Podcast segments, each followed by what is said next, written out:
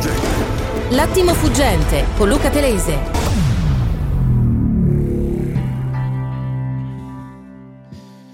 Rieccoci in diretta a giornale radio le 8.09. Luca Telese da Roma, Mark Bernardini che ci informa e duella con noi da Mosca e collegato con noi un imprenditore che saluto. Buongiorno, Buongiorno. a Piero Iacuzzo Buongiorno. che è uno degli imprenditori che in questo momento pagano il prezzo più alto per questa crisi. Sì, sono quelli che mandano avanti il paese, sono quelli che portano a termine gli appalti, sono quelli del famigerato PNRR, sono quelli che devono ricostruire le strade, le infrastrutture e voi direte, beh, eh, ma perché non stanno al lavoro, non si stanno eh, applicando per realizzare i loro obiettivi? No, come ci spiegherà oggi Piero, sono quelli che pagano un effetto che apparentemente potrebbe sembrare collaterale di questo conflitto, è minimale, sì, in fondo che cosa sarà mai? È salito un po' il prezzo del bitume, ma invece il bitume, il ferro, l'acciaio, la gomma cambia totalmente la scala delle spese e rischiano di saltare tantissimi appalti. Allora, buongiorno, ci racconta che cosa sta accadendo nel suo mondo? Sì, buongiorno, grazie per avermi invitato e per questa opportunità.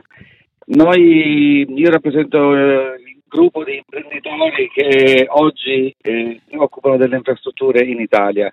Do due numeri, il nostro comparto rappresenta un terzo del PIL con i proporzionali risvolti occupazionali.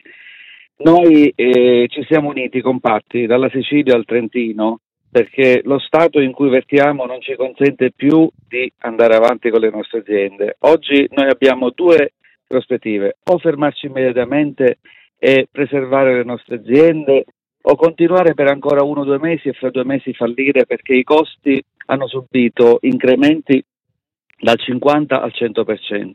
Permanendo i ricavi eh, fermi, questo significherà che nell'arco di due mesi l'intero comparto salterà di conseguenza salterà anche il PNRR, si creerà un problema occupazionale e quindi sociale. Noi lunedì 4 aprile abbiamo organizzato su Roma, presso l'Hotel Parco dei Principi, una convention dove praticamente eh, ci saranno tutti gli imprenditori d'Italia.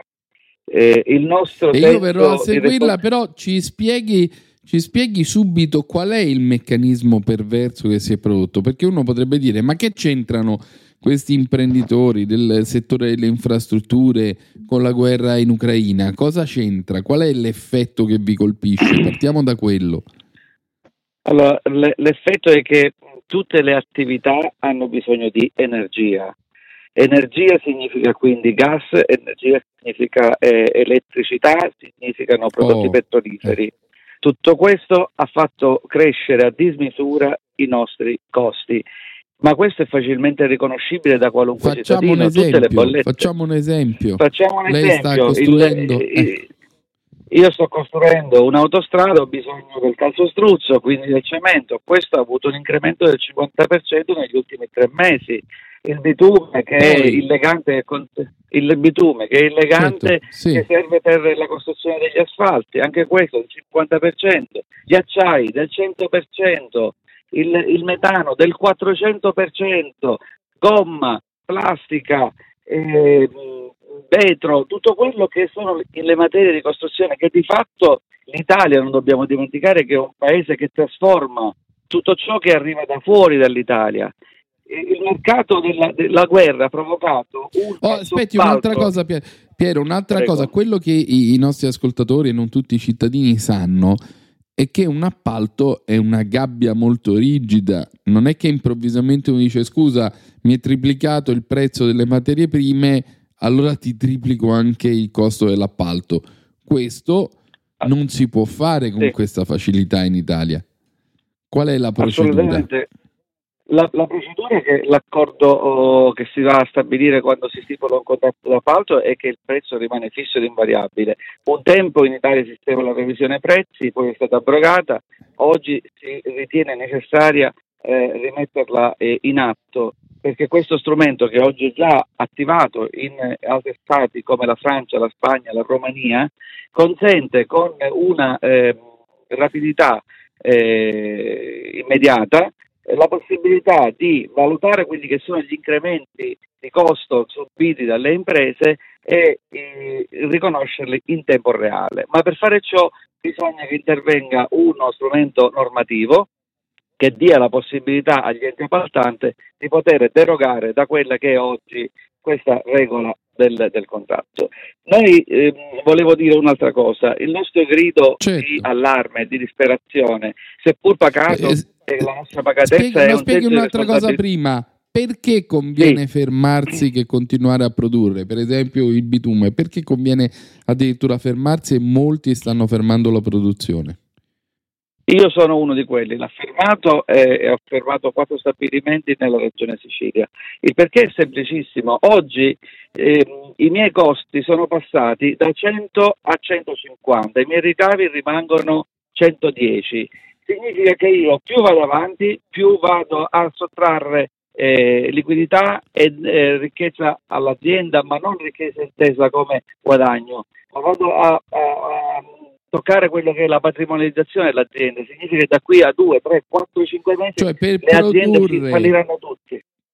Per produrre materiali per un euro si spende un euro, e 40, quindi ogni, se uno produce 10 pezzi che gli costano eh, di, eh, 14 euro, eh, incassa poi 10 euro. E quindi perde quei soldi, quella differenza. Esattamente, è una perdita secca, irrecuperabile che non trovo assolutamente. E eh, ma allora che sta succedendo? Oh. Che accadrà di tutti gli appalti che sono in essere, tutti gli appalti del PNRR per cui l'Europa, ricordiamoci, paga ad obiettivo? Semplice, salterà tutto, il PNRR rimarrà irrealizzato non ci saranno imprese di costruzioni, che non dimentichiamo una cosa, le imprese di costruzione sono il braccio operativo del governo, sono quelli che tutte le mattine organizzano i fattori produttivi e fanno sì che il nostro PIL possa crescere e andare avanti. Senza imprese non ci sarà né PRR nemmeno futuro. Beh, ma questo è incredibile. Cioè, fra l'altro, eh, però, dovremmo eh... addirittura, visto che si paga a consuntivo tappa per tappa di realizzazione, dirà che noi dovremmo restituire dei soldi anziché prenderli avere... se accade sì, questo. Assolutamente, non eh, solo. Tutto è una questo cosa darà mi lascia basito. Sì, ma tutto questo darà vita perché poi le imprese cercheranno di difendersi come? Accendendo contenziosi, buttando la palla avanti. Questo cosa significherà? Significherà che non si realizzeranno le opere, significa che rimarremo indietro rispetto a quello che è eh, il mondo che va avanti e tutto questo perché? Perché c'è in atto una guerra che non è di tipo soltanto militare, ma è anche di tipo economico, che ha eh, sconvolto quelli che sono i mercati. Però la nostra eh, critica non vuole essere solo fine a se stessa, abbiamo anche delle proposte che possono essere eh, soluzioni, perché diversamente non avrebbe senso nostra, il nostro grido di allarme. Noi diciamo semplicemente due cose al governo. Qual è una eh, soluzione possibile? Visto che non si può rivedere sono... l'ammontare totale di un appalto, per dire. Allora, gli appalti praticamente sono, si distinguono in due grandi eh, branche. Gli appalti tipo divisionali, devo costruire io la chiesa. La chiesa costava 100.000 euro, oggi alla luce di questo costerà 140.000 euro. Il quadro economico dell'appalto non prevede la copertura di questi 40.000 euro e allora a questo punto noi imprese saremmo disponibili a accettare questo rincaro pagato sotto forma di credito d'imposta, quindi lo Stato non dovrebbe uscire eh, più soldi. Nel frattempo le imprese godrebbero di questo credito d'imposta, ancora meglio se fosse cedibile alle banche. L'esempio del 110 che sta facendo nelle, nelle ristrutturazioni edili. Altra, altra, soluzione, gli accordi di tipo accordo quadro, che sarebbero quelli che si occupano non della realizzazione di un'opera ben precisa, ma che della gestione della manutenzione di una strada, che questa manutenzione deve essere fatta programmata in 3-4 anni per 100 km e deve essere 4 km. Certo. Esattamente, la facciamo su 80 fare... km. Anziché cioè, 80 ne fai 40, oppure anziché 100 ne fai 80. Esatto. Queste sono regole semplici, che sono quelle che ogni buon padre di famiglia fa quando ha una difficoltà in tenere la propria famiglia. Cerca di ottimizzare, di, di, di spendere meno e spendere meglio. Questo è quello che chiediamo noi, con, con, che chiederemo noi al Presidente del Consiglio Draghi. Va detto, il governo non è stato totalmente indifferente a tutto questo, ha messo in atto degli strumenti contributivi che riuscivano a malapena a sopportare quelli che erano stati i postumi degli incrementi post-Covid, non dimentichiamoli, anche quello ha, ha aggravato la situazione. Ma quegli strumenti oggi risultano insufficienti, risultano lenti, risultano eh, superati. Quindi bisogna creare un nuovo strumento che riequilibri gli appalti pubblici e garantisca la vita delle imprese e garantisca soprattutto che il PNRR possa avere un mm. futuro. Diversamente, ripeto, non ci sarà nessun futuro.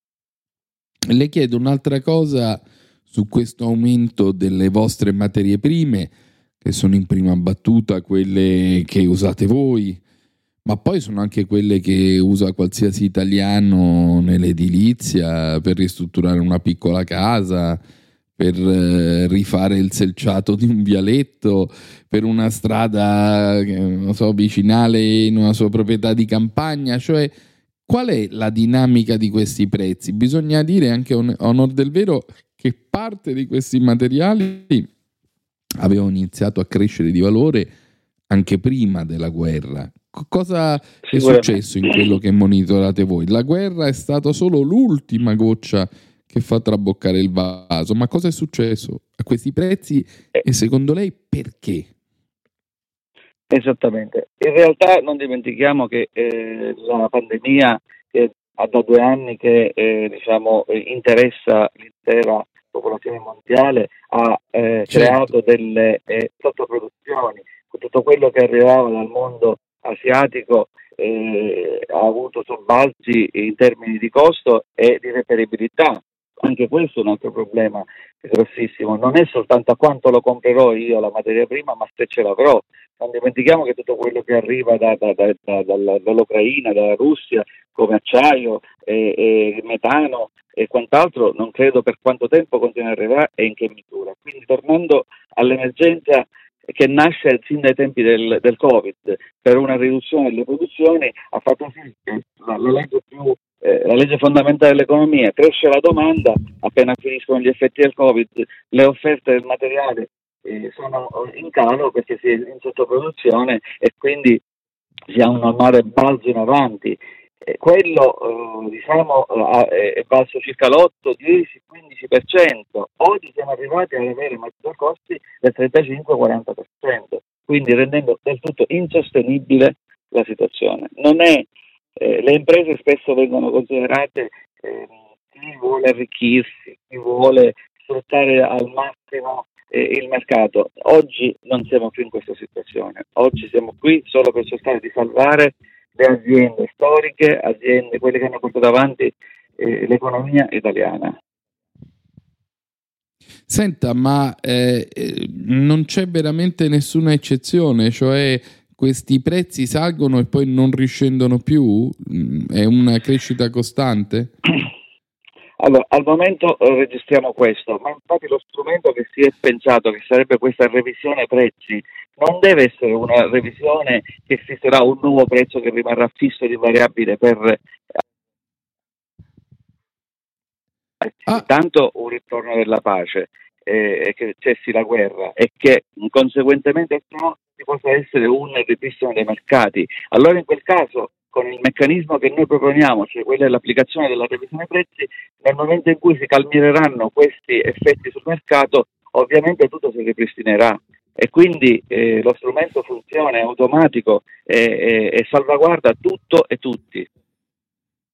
Bene, mi sembra molto giusto, molto saggio quello che lei ci dice. Secondo lei Draghi risponderà? Ma eh, io ritengo che il Presidente eh, ha dimostrato di essere una persona uh, di grande responsabilità, eh, sicuramente si occuperà del nostro problema. Eh, auspichiamo che possa accogliere il nostro invito che gli abbiamo posto per il giorno 4 aprile e magari possa intervenire eh, alla, alla, nostra manifestazione. diversamente ci auguriamo che intervenga fattivamente mettendo in atto degli strumenti che siano contemporanei, efficaci e risolutori. Eh, diversamente cercheremo di eh, rappresentare la nostra difficoltà purtroppo anche eh, scendendo in piazza e manifestando. Non è nel nostro, nella nostra indole, capiamo il momento, rispettiamo eh, la, le, le, le, le, situazioni che ci sono, ma eh, il nostro grido è necessario per preservare il futuro. Se noi oggi non fermiamo le nostre aziende o se noi oggi non troviamo uno strumento compensativo reale, e, e, fra due mesi ne avremo un altro problema più grosso. Non ci saranno più imprese di costruzioni e non ci sarà più PNRR, che è lo strumento individuato dal governo per rilanciare l'Italia. Ci stiamo indebitando per rilanciare la nostra economia. Se perdiamo questa occasione siamo veramente delle, delle, persone incapaci e non vogliamo essere tacciati di ciò noi imprenditori, non vogliamo rimanere lì inermi a, ad accadere ciò che già noi abbiamo preventivato. Bene, mi sembra molto chiaro, Piero, quello che lei ci ha raccontato, molto preoccupante. Speriamo che qualcuno ascolti questo grido, che intervenga. Noi, nel nostro piccolo da giornale radio, eh, facciamo sentire le voci di tutti coloro che, come lei, si trovano in questa difficilissima trincea, che non è la trincea della guerra dell'Ucraina, ma è una guerra molto, molto guerra più complessa. È una guerra, bravo, è una guerra economica un po' bastarda vigliacca eh sì. ed è una guerra che può vigliacca. ferirci. Grazie, buongiorno, buona Grazie giornata e buon lavoro. Buona giornata.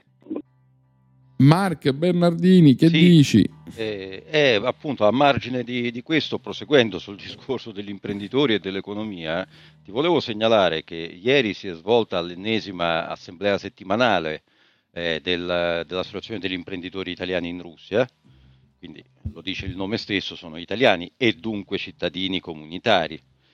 E sono state stigmatizzate due cose che secondo me sono degne di nota. La prima è che eh, mentre ci sono tutta una serie di limitazioni su quali prodotti si possono importare o esportare secondo le direttive dell'Unione Europea, gli americani invece se ne fregano e quindi i diretti concorrenti delle aziende italiane che si trovano in Russia non solo continuano a commerciare tranquillamente, ma addirittura eh, gli stanno fregando fette di mercato agli italiani.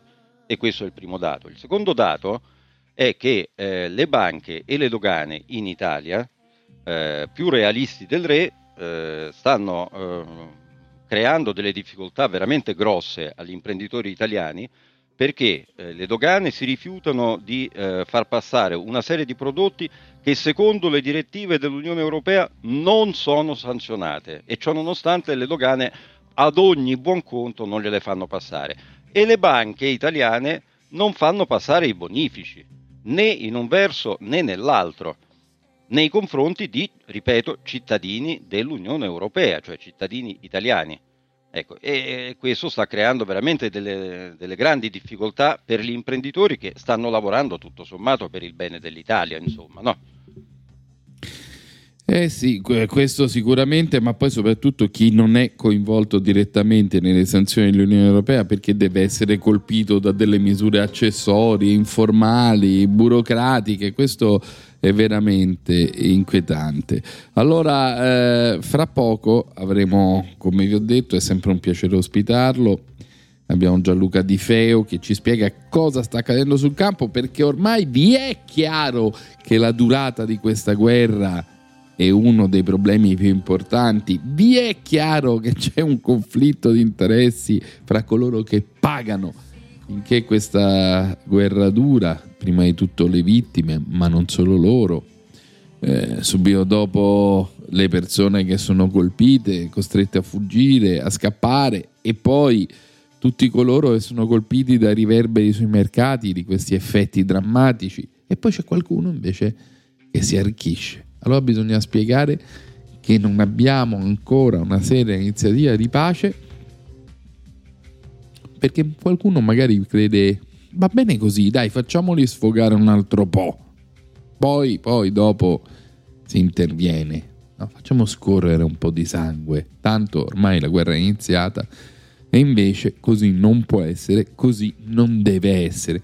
Ci fermiamo e poi facciamo il punto sui tempi dell'offensiva militare con Gianluca Di Feo di Repubblica. Fra poco dopo il giornale radio, dopo le notizie sul traffico. L'attimo fuggente. L'attimo fuggente. L'attimo fuggente con Luca Telese ritorna tra poco.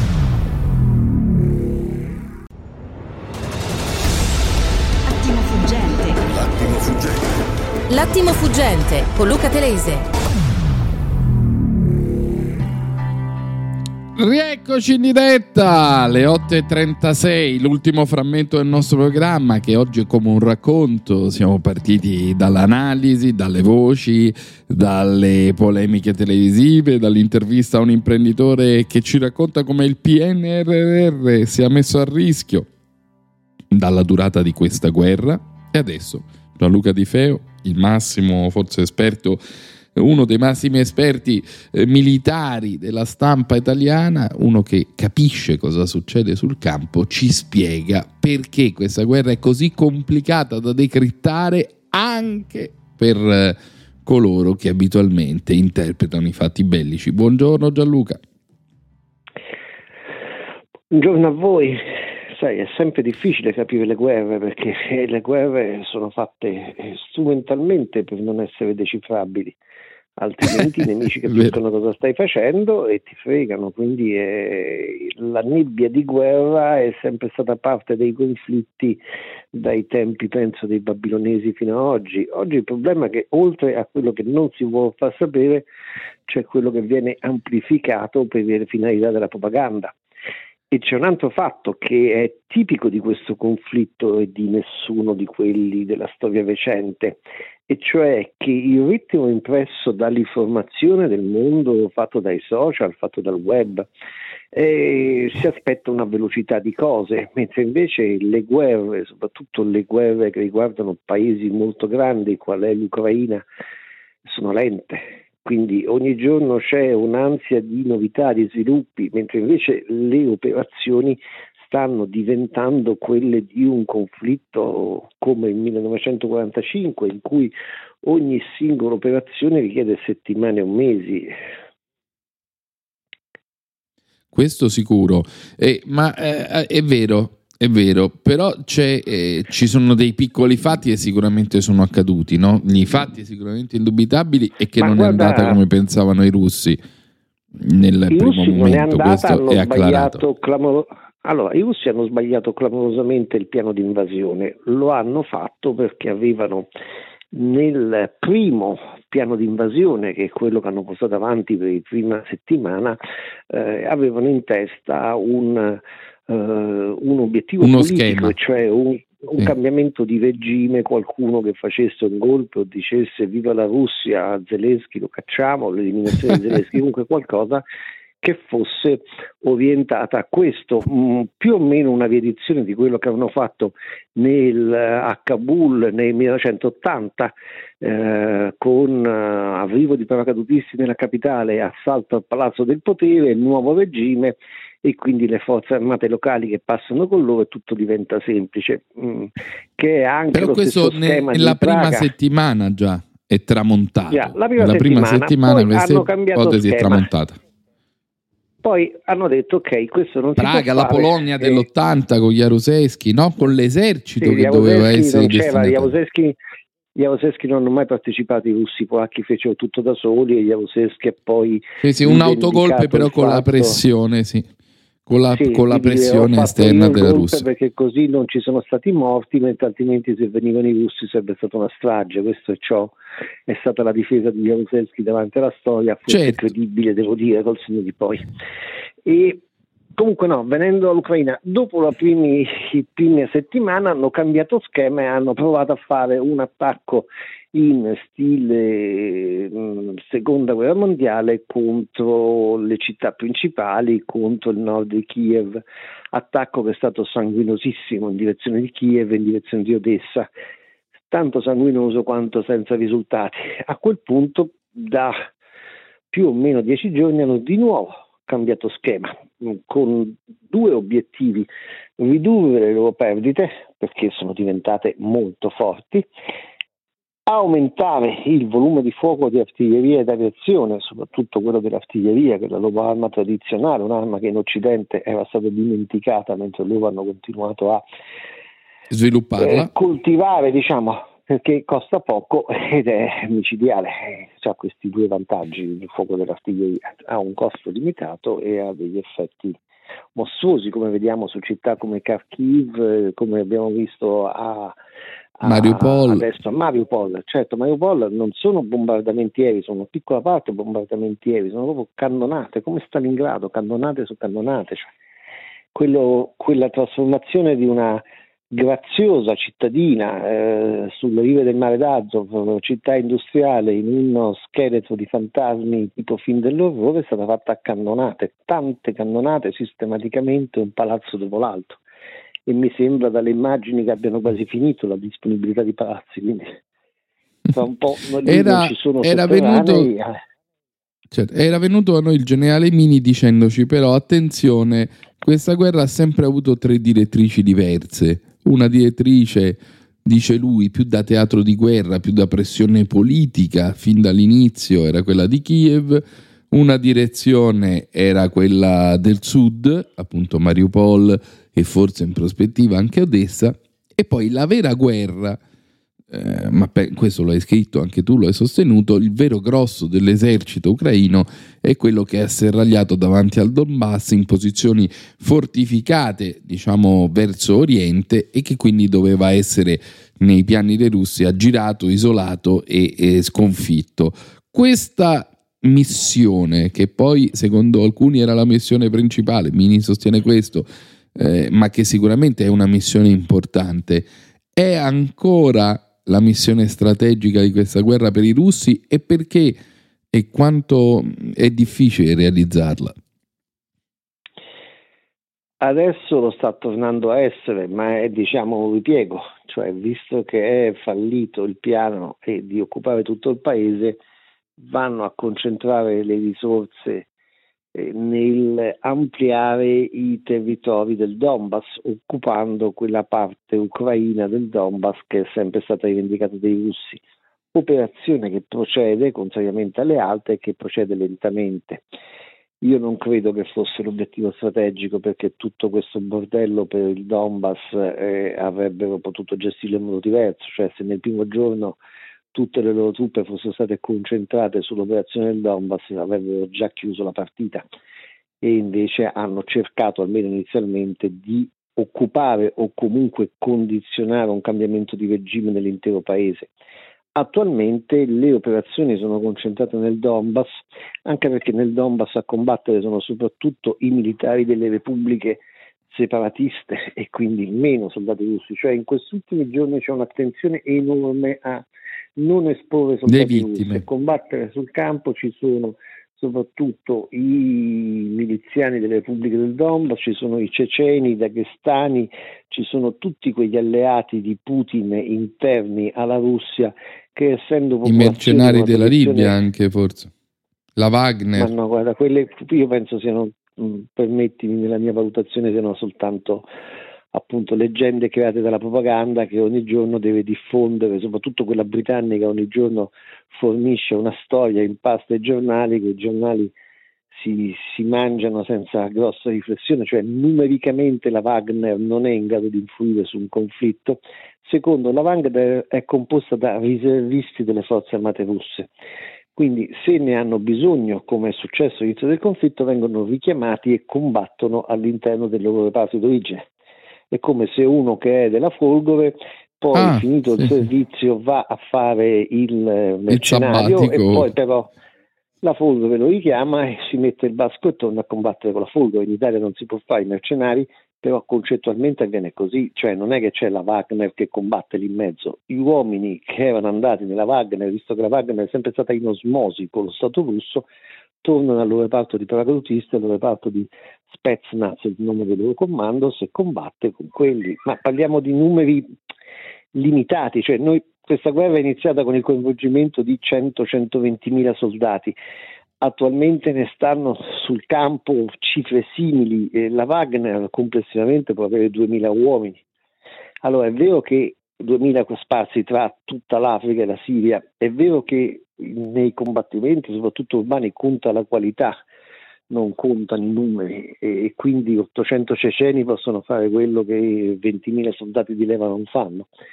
Però appunto questa è tanto propaganda. I ceceni sono fondamentali, i, i, i numeri dei ceceni oggi sul campo non sono chiari, quanto costerà il loro sostegno a Putin non è chiaro, quanto influiscono sulla condotta delle operazioni invece lo è perché Kadyrov, il loro leader, è l'unico che comunica sui social e i social vengono visti anche in Russia perché ovviamente Putin non può censurare il suo alleato e lui spinge sui suoi social per dire bisogna essere eh, più cattivi, bisogna essere più duri, gli ucraini non meritano rispetto, la Russia deve tirare tutta la sua forza per schiacciarli e questa è una propaganda che supera a destra il Cremlino e che pesa anche in Russia.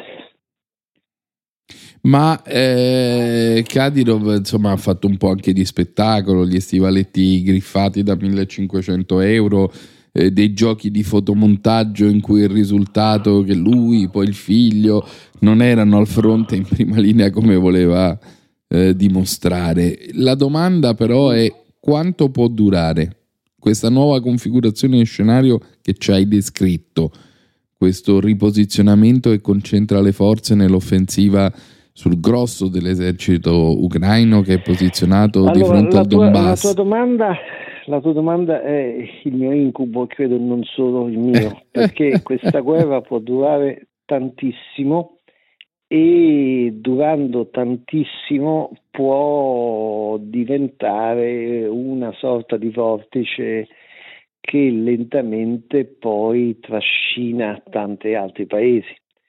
Cioè, la Russia ha risorse umane e militari per gestire un conflitto come lo sta facendo in questa seconda fase per tempi molto lunghi. Perché in questa seconda fase il numero dei caduti e il numero dei mezzi persi si è ridotto sensibilmente, mentre invece aumentano i danni subiti dagli ucraini. Gli ucraini comunque sono un popolo molto numeroso, stiamo parlando di 40 milioni di persone, che stanno ricevendo tantissime armi dall'Occidente. Da 35 diversi che, paesi. Sì, quelle sono armi che gli permettono di fermare l'avanzata sul terreno dei russi, ma non di vincere la guerra. Quindi si va davanti a una guerra lunga in cui i contendenti non possono perdere la faccia, in cui ci sono paesi che spingono e in cui i rischi sono enormi. Cioè, quello che è successo tre giorni fa, ma la notizia è stata decifrata soltanto oggi, e cioè l'attacco notturno a un deposito di carburanti a Belgorod, all'interno della Russia. Adesso erano tre giorni che su questo attacco, ovviamente essendo esploso un deposito di carburanti, i russi lo hanno visto, da parte di chi? lo hanno visto. L'hanno fatto gli ucraini. Oggi è emerso e trapelato un video delle telecamere di sicurezza in cui si vedono degli elicotteri che attaccano il deposito e il governatore di Belgorod ha detto sono state un attacco ucraino. I primi giorni si pensava fosse un missile ucraino. E ma cosa cambia primo... questo? Perché sono già in guerra, voglio dire, non è che è una cosa che... Sì, ma finora gli ucraini non erano mai riusciti ad attaccare la madre Russia erano riusciti a tirare dei missili in territorio russo con risultati discutibili. Questi invece sono degli elicotteri che entrano nella madre Russia e distruggono un deposito di carburante nella madre Russia. E il governatore locale lo ammette e quindi qualcosa sui media russa filtrerà. Io credo che il Cremlino come minimo farà una rappresaglia forte, perché non può perdere la faccia Mm, ti ricordi le dinamiche della seconda guerra mondiale? A un certo punto un aereo tedesco, almeno questa è la vulgata, sbaglia strada e sgancia delle bombe alla periferia di Londra. Gli inglesi prendono e fanno una ritorsione e mandano una squadriglia a bombardare la periferia di Berlino. Eh, eh, ma quale può essere due... la rappresaglia in un paese che è già bombardato tutti i giorni? Cioè che rappresaglia eh beh, possono... A, a, Attenzione, i bombardamenti massicci sono a oriente del Dnieper. Mm. A ovest del Dnieper non ci sono sì, Leopoli, ci non c'è stato. Delle, ci sono stati missili contro obiettivi limitati, neanche a Odessa sono piovute bombe sulle case. Cioè i rischi io non so quale possa essere la rappresaglia, io mi auguro che non ci siano rappresaglie, io sogno di svegliarmi dicendo eh, c'è una grande pace ed è tornato il meraviglioso mondo che abbiamo certo. vissuto fino allo scorso 24 febbraio. Però, Però nulla lo garantisce. Vedo certo. delle cose che sembrano invece stimolare un'escalation, stimolare un aumento della ferocia. Questo attacco che sicuramente per gli ucraini rappresenta una grande mossa simbolica perché è una beffa, loro riescono con due elicotteri a entrare e bombardare un deposito di carburante nel territorio russo, quindi la risposta a ciò che i russi hanno fatto a Leopoli. A Leopoli, mentre parlava il presidente Biden in Polonia, sono stati distrutti due depositi di carburante, loro vanno in Russia a distruggere un deposito di carburante. Nel momento in cui circola sui media russi, e già sta circolando perché ha riconosciuto il governatore, Putin che fa? Si fa prendere in giro o oltre a cacciare il capo della difesa aerea farà una rappresaglia, io temo nella rappresaglia. Ho capito, e bisogna capire che tipo di rappresaglia può esserci in una guerra che è già una forma di rappresaglia nella sua natura e nei suoi moventi. Ma ehm, tu dici strutturalmente tutto l'aiuto che le truppe stanno dando eh, le, le, gli eserciti e le armi di tutti i paesi del mondo occidentale stanno dando all'Ucraina non possono cambiare il senso di quel conflitto? Lo hanno già cambiato perché hanno permesso di frenare l'armata russa, non possono permettere di vincere l'armata russa perché il sostegno che andrebbe dato è di armamenti di tipo diverso il, quindi carri armati, missili contrari a lungo raggio, eh, missili terra-terra e cose di questo tipo, cannoni. Adesso c'è una forte tentazione nel fornirli e bisogna cercare dei mezzi che gli ucraini sappiano utilizzare, quindi dei mezzi di, di, di, diciamo, di origine sovietica, e prenderli, portarglieli, consegnarli. E il rischio di escalation a quel punto i russi che fanno? Cioè bisogna sempre vedere che da una parte c'è un paese che... Ma che cosa possono comunque... fare? Ma la domanda è che cosa, quale potrebbe essere l'escalation dei russi che stanno già impegnando eh, ora i reparti più, migliori del proprio esercito lì? Non c'è mai limite al peggio, senza andare a scomodare le armi nucleari. Però vediamola su un contesto internazionale. A quel punto, di fronte alle forniture di carri armati e di missili, eh, la Cina si sente legittimata a venderli a Mosca. E i cinesi in due settimane risolvono quei problemi tecnici nella comunicazione elettronica, i droni, altre cose. No, logistici li hanno risolti da soli i russi, quelli hanno capito l'errore, l'hanno già fatto ma per esempio i sistemi di comunicazione sul campo, i piccoli droni, i proiettili guidati artiglieria, cose che i russi servirebbero molto e che i cinesi possono fornire in, in una settimana tutto quello che gli serve. Banalmente. E a quel punto la guerra ma, durerebbe di più o di meno? Di più. di più. Ma i rischi di escalation pure aumenterebbero. Cioè a un certo punto un ufficiale russo piglia e per errore, per volontà, eh, lancia un missile su un cargo ucraino che sta trasportando mezzi e sul cargo ci sono 10 polacchi che stanno facendo l'assistenza per quel mezzo. Che succede? Cioè in questo momento il contesto, le variabili impazzite all'interno del contesto, perché io temo moltissimo anche il fatto che non c'è più la formazione e la preparazione dei tempi della guerra fredda. Nei tempi della guerra fredda tutti i soldati della Nato sapevano che un errore poteva innescare una guerra nucleare. C'era un addestramento specifico al confronto con i russi che era ossessivo con i russi o col patto di Varsavia. Oggi questo non esisteva più perché i russi non erano un nemico, lo sono diventati da poco cioè, tempo. La guerra fredda è una specialità difficile da giocare. È una specialità difficile ed era, ed era, gestita da persone a livello politico e militare che avevano vissuto la guerra e conoscevano l'orrore della guerra. Cioè il dottor Stranamore che cavalcava la bomba atomica era un'eccezione.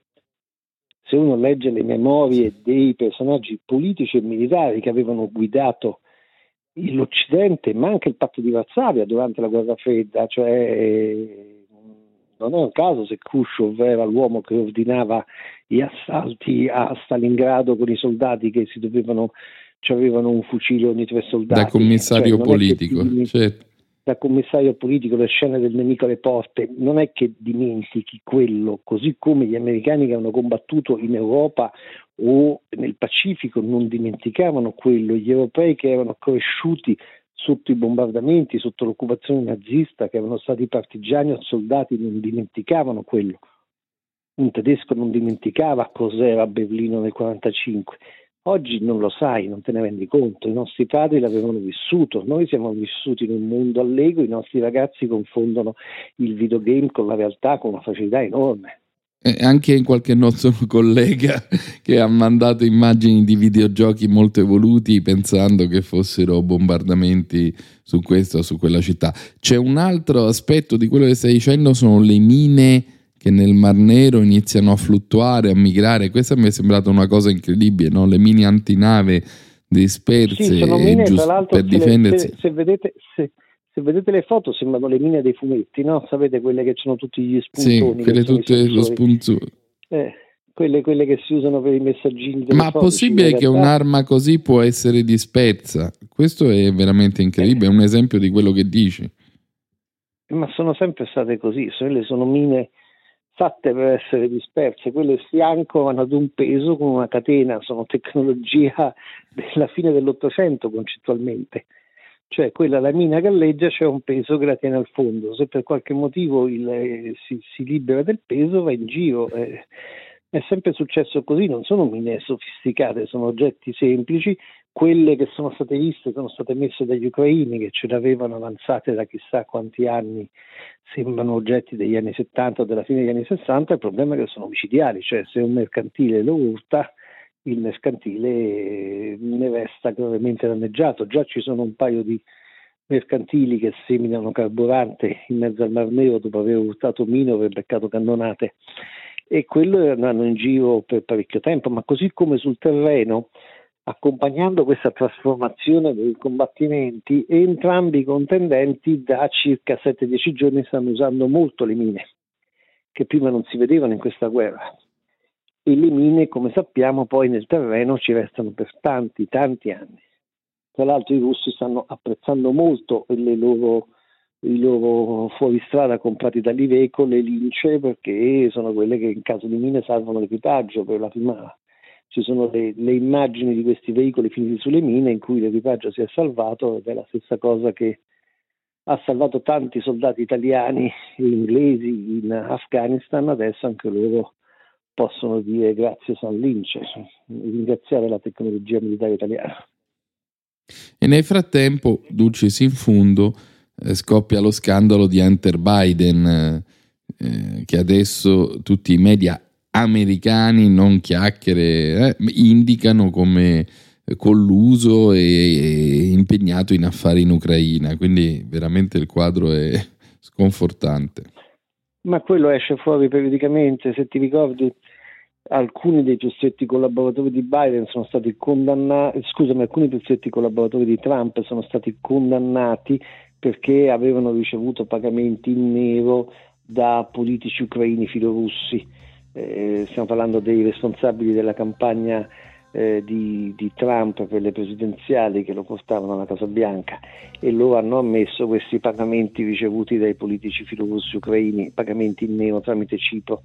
E Biden, già all'epoca per Biden Junior venne indicato come un referente dell'altro lato dell'Ucraina. Eh, L'Ucraina è un popolo martire che sta subendo un'aggressione senza precedenti, ma è anche una terra dove la corruzione prospera. Eh? Mamma mia, eh, grazie allora Gianluca Di Feo per questo racconto, lo salutiamo, gli auguriamo buon lavoro. Mark, hai sentito, sì. ma questo riposizionamento, ritirata dei russi, come è chiamata dai media russi? È esattamente così, ricollocazione. Ah, ecco, non ritirata. Assolutamente no, anche perché non lo è. Ci mancherebbe altro. Bene, allora anche oggi l'attimo fuggente è arrivato al suo ultimo minuto, vi ringraziamo, cediamo la parola alla splendida Vicky Mangone e rimanete su questa frequenza dove le notizie corrono in ogni minuto. Ciao, a domani per il meglio il peggio con Giuliano Girabardi, ciao! L'attimo fuggente. Con Luca Telesi.